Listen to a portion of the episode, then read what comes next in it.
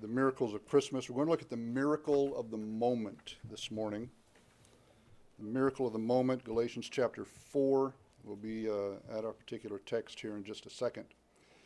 Um, hopefully, this will help us understand, uh, or maybe for some of us, just review the significance of the birth of Jesus Christ. Now, we understand that he was probably not born in December, but it was probably in the springtime, but this is when it is celebrated, so we take that advantage. Uh, the miracles we're talking about, they're not miracles in the sense of uh, water being turned to wine or, or, or a lame man getting up and walking but rather they're, they're the foundational miracles of the work of Jesus Christ as he reveals himself to us as a Savior. Uh, the miracle that we're going to focus on again this morning is the miracle of the moment, and that is found in Galatians chapter 4. But I'm going to have you back up to chapter 3, verse 23, and we'll read down from chap- then down to chapter 4, verse 7. So, Galatians chapter 3, find verse 23. And it says, But before faith came, we were kept under the law, shut up, the, uh, shut up unto the faith which should afterwards be revealed. Wherefore the law was our schoolmaster to bring us unto Christ, that we might be justified by faith. But after that faith is come, we are no longer under a schoolmaster. For ye are, for ye are all the children of God by faith in Christ Jesus. For as many of you as have been baptized into Christ have put on Christ. There is neither uh, Jew nor Greek, there is neither bond nor free, there is neither male nor female, for ye are all one in Christ Jesus. And if ye be Christ's, then are ye Abraham's seed and heirs according to the promise.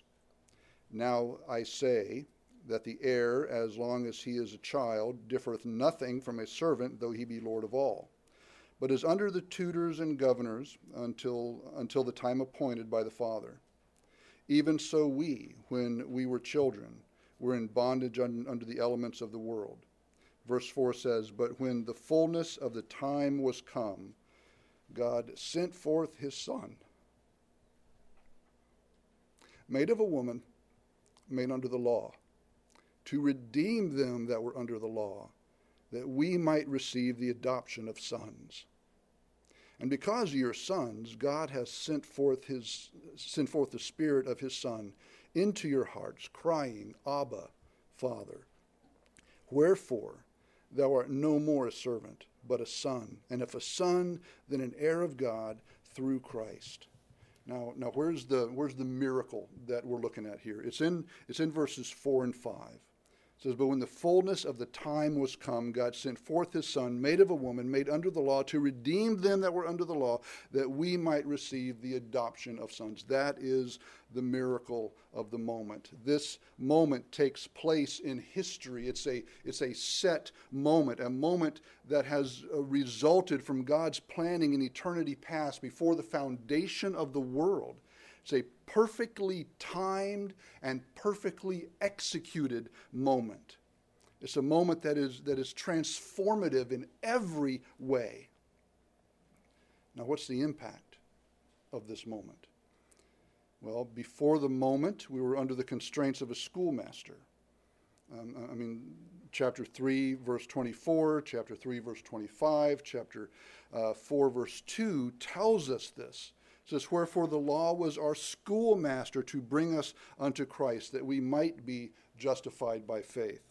And then 325, but after that faith is come, we are no longer under a schoolmaster. Chapter 4, verse 2 says, But, speaking of the child, is under the tutors and governors until the time appointed by the Father. By using these words, Paul is calling to mind a, a, a, a historical situation which was very common in, in first century Greco Roman culture. Uh, what, what Paul has in mind here is, is, is the status, it's, it's the situation of the, of the oldest son within the family structure. Uh, now, he will uh, eventually own the estate uh, once, once the father either passes away or passes control over to him. At some point, he, he will get to have a say in how the, the, the estate is run, but, but he needs to be old enough before he gets that responsibility. Until that time, and the time will be appointed by the father. I mean, he may be 18, he may be 21, he may be 30. Uh, all that depends on really the father's whim when the father decides the son is ready. Until that time, the son is under the oversight, under the discipline of a guardian. And, and, and some versions translate it schoolmaster, some teacher, some guardians, but, but the guardian or, or, or, or, or trustee is probably more descriptive of what the word did. Um, to see the meaning of this, um, I don't do this a lot, but I'm going to read you a little section from Plato, okay? Not, not the stuff that your kids got stuck in the carpet, okay? This is the philosopher. And after reading this, I think you'll agree with me, it would not be very fun being a child in, in this culture. But let me read what he says in 3rd century BC. Just as no sheep or other witless creature ought to exist without a herdsman, so children cannot live without a guardian, nor slave without a master. And of all creatures, the child is the most intractable. For insofar as it, above all others, possesses a fount of reason that is, is as yet uncurbed, it is a treacherously sly and most insolent creature. But wait, there's more. Wherefore, the child must be strapped up, as it were, with many bridles First, when he leaves the care of nurse and mother, with guardians to guide his childish ignorance, and after that, with teachers of all sorts of subjects and lessons, treating him as becomes a freeborn child. On the other hand, he must be treated as a slave, and any, and, and, and any free man that meets him shall punish both the child himself and his guardian or teachers if any of them does wrong. It would not have been fun to be raised in that atmosphere, would it? That's a frustrating situation to be in. Being in a position to own everything, but being completely under the oversight or, or the discipline or the direction and restrictions of a guardian. And all of society will support the guardian over you every single time. There, there will be freedom, but the freedom is unobtainable now. And how would you feel before, before that moment? Before the moment, um, you might as well be a slave, right? And Paul confirms this in chapter 4, verse 3, where he says, Even so, we, when, uh, when we're children, uh, were in bondage under the elements of the world. Now, that's kind of a difficult verse to translate. Um, the English Standard Version says, enslaved to the elementary principles of the world. Another translation says that they were in slavery under the elemental forces of the world. Um, but the Amplified uh, says, were kept like slaves under the elementary or man made religious or philosophical teachings of the world. I'm not a big fan of, of the message translation paraphrase, but it, it does, at least in this case, help clear things up just a little bit. It says that when we were minors, we were just like slaves ordered around by simple instructions, the tutors and administrators of the world, with no say in the conduct of our own lives. Now, in, in my constrained position, condition, then, I have, I have no control over my destiny. In my constrained condition, everything around me makes decisions for me. In my constrained condition, there are rules and laws and regulations uh, which, which set an impossibly high standard that I am expected to meet. And even when I do my best, no one is going to give me credit for it. They're going to praise the guardian that has oversight of me. I have the potential to have everything, but under this guardian, I have nothing just a slave. That, that's the feeling that Paul wants you to feel about, um, about what your spiritual journey is like from going from lost under the law to, to saved. he wants you to compare the two feelings one being under the law, being f- of, of, of feelings of frustration, feelings of being trapped, feelings of being powerless, feelings of being under the control of somebody else, just being stuck. All this world does causes grief, it causes distraction. We're thrown around by forces that take control of us and they make us their unwilling, passive participants. Everyone tells us what to do, and we have no choice but to listen and obey. We're out of control and we're out of answers. That is our life under the law. Now that's that's the headspace that Paul wants you to to remember. Those feelings of being manipulated and controlled and knowing that you're powerless. Then into that space steps our miracle this morning. But when the fullness of time was come, God sent forth his Son, made of a woman, made under the law. Why did he do that? To redeem them that were under the law, that we might receive the adoption of sons. See, there is this moment in time when God and humanity intersects. We have God's Son that's, that, that's divinity. That's, that's godhood. Uh, born of a woman. That is, that is humanity. Under the law. That's, that's, that's him fully identifying with the, with the hopelessness of humanity. And then to redeem or, or to bring equality with the Son, making us brothers with Christ. Now, it, it doesn't say brothers and sisters, okay? Ladies, um, you too have a position of brother. You, you, if, if you held the position of sister in this culture, you would be lower in rank than the brothers in the family. You, you want the position of brother. So, once again, we see that Jesus raises the status of women. And once again, we see that true biblical Christianity is never oppressive to women. It may oppress their pride, but it does that with everybody's pride. We mentioned that in Sunday school, right? But everyone has position in Christ as brother. This is a perfectly timed event.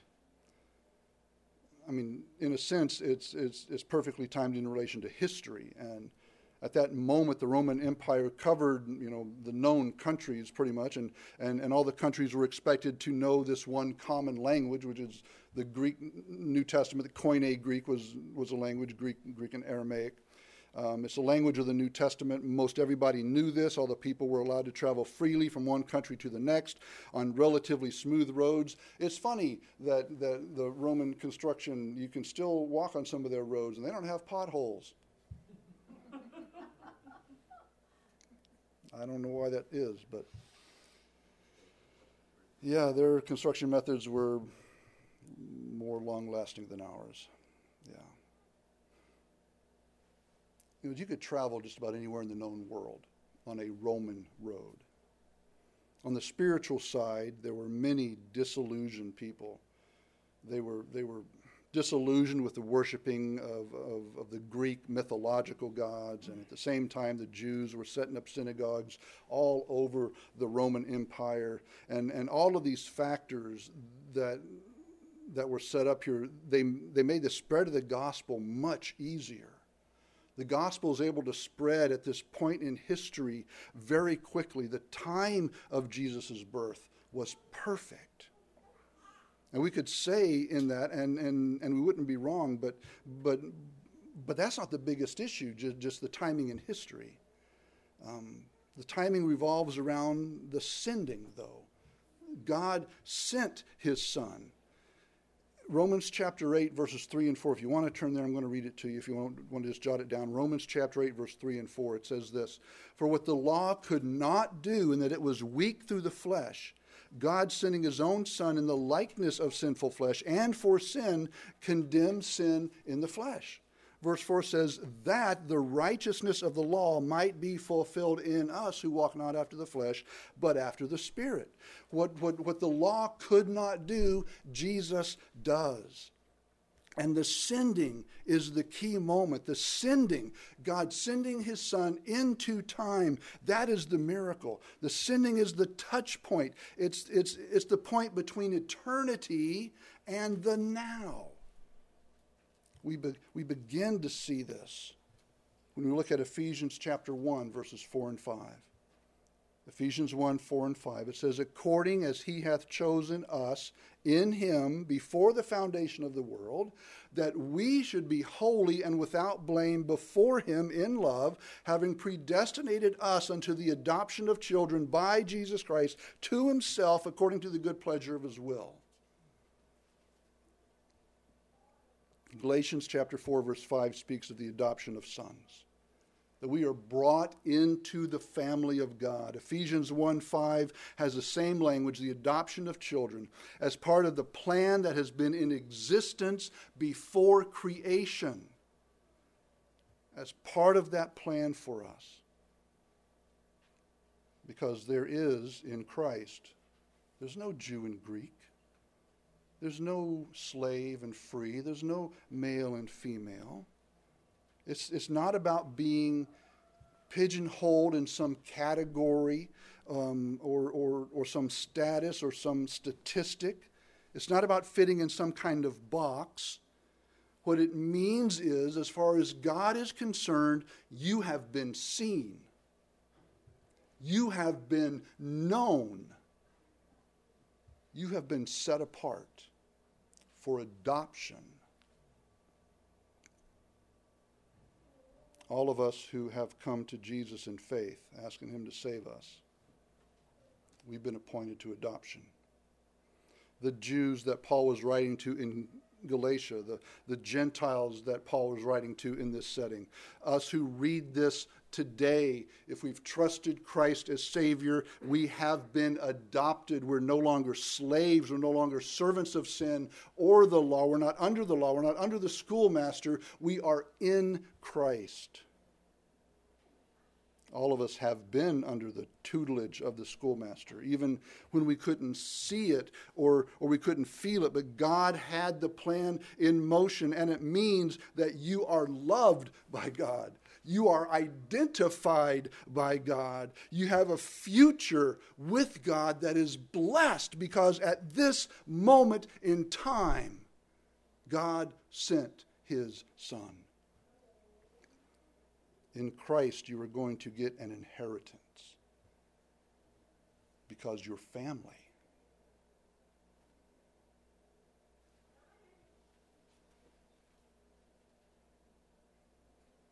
There was this point in time, even when you couldn't see it.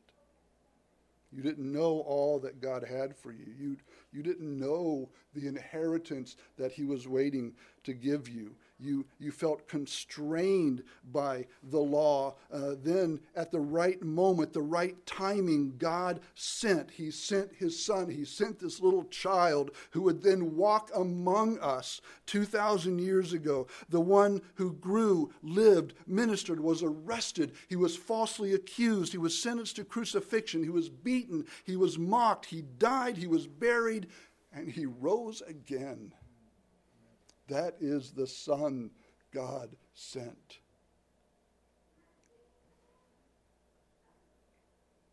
But also in the middle of all the questions, of all the doubt, the fear, the anger, the hopelessness, the waywardness, the rebellion, somewhere into your life,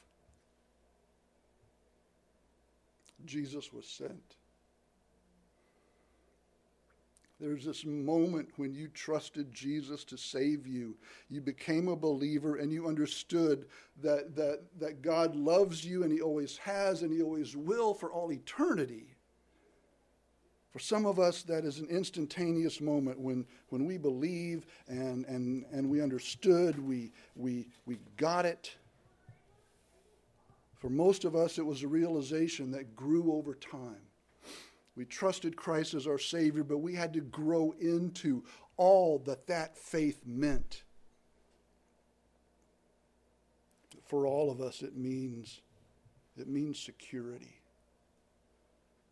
At just the right time, God sent his son to make you realize that the road of slavery to the law is a detour, it's a dead end, it's a road with a bridge out. Then you see it. You see it.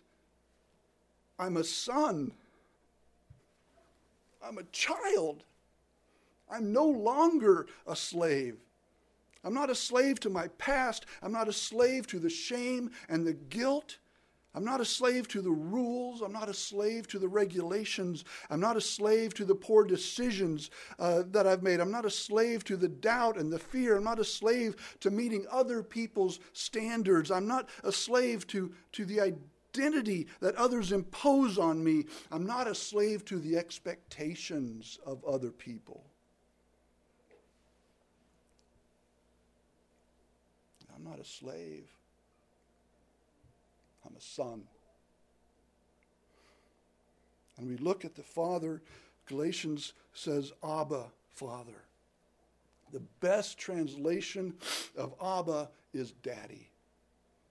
I know that some of us have had good fathers and some of us have had bad fathers and some of us had had fathers kind of in the middle, but we do not want to impose those ideas upon God. He is a good father. So you can crawl up in your father's lap and say, Abba, Father, I have sinned again. I am no longer worthy to be called your son. And Abba is, is, is running towards us saying, That's nonsense. I've been keeping an eye out for you since you left. You were never less than a son to me. See, it's the sending of God's Son that makes that possible. You might say, Abba, Father, I can't even lift my eyes to the heavens because I'm so ashamed. Have mercy on me, a sinner. And Abba is wrapping his arms around us, saying, You're justified, just as if you have never sinned or have ever sinned. And it's the sending of God's Son that makes that possible. to Abba, Father. I'm struggling each day to get by. The debt keeps growing, the shortfalls keep happening, and Abba comes alongside us with open hands and open hearts and says, Remember, I took care of the sparrows, and you're worth so much more than some little bird. It's the sending of the Son that makes that possible. See, when the time was right, God sent. How many moments do you need? Moments of realization, moments of truth. Sure, the moment you needed most was to know that you needed to confess Jesus Christ as Lord and Savior. But how many other moments, those moments where, where, where you were living out your inheritance, but, but, but for some reason you forgot about that? You forgot that you were set free and you begin to, to, to, to live like slaves again, and then you, you feel all that insecurity.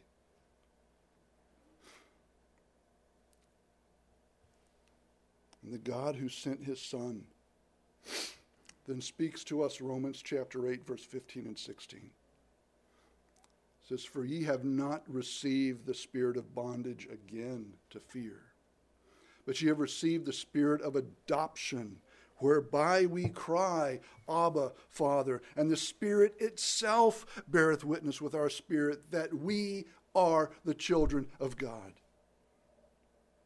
That if you have trusted Christ as your Savior, you can never be more loved, more accepted than you are at this very moment because you are His Son too. There's nothing you could ever do to make him love you less. There's nothing that you could do to disappoint him or cause him to turn his back on you. And then we cry, Abba, Father, have, have, have I done enough?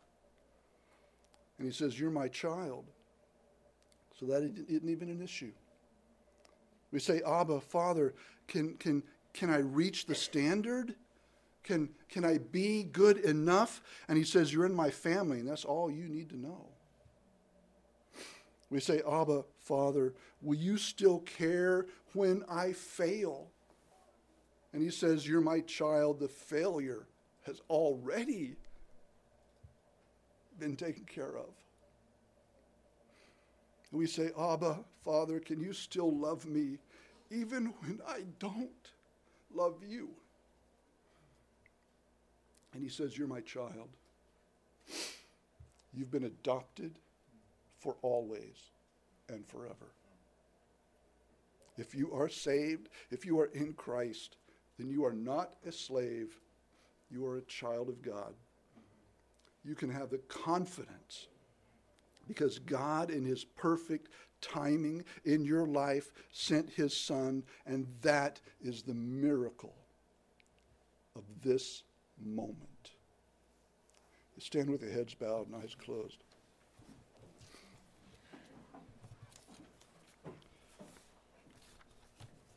Father, this morning we just want to, in our feeble way, express some sense of gratitude and thanksgiving for your uh, for your unlimited wisdom, for the timing of sending Jesus, your Son, into the world 2,000 plus years ago. But we want to thank you for the moment that you sent Christ into our very life. The moment that we trusted this child, this sacrifice, this man, God, with the very salvation of our souls.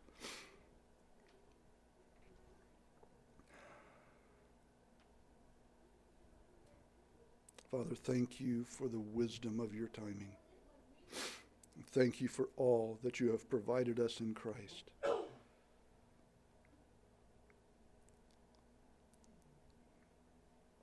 That the suffering, the shame, the guilt, even our own pride and arrogance and hubris, thinking that we could do anything that could please you outside of Christ, all that is gone. We thank you for adopting us as your sons. Joint heirs we are now with your Son Christ. Thank you that we are in Christ and that we are as accepted by you as he is. Thank you that Jesus is our fulfillment of the law. That the work is done. And that we know that we will enjoy you forever because of that very moment. And we want to say thank you in Jesus' name. Amen. Mike, would you come?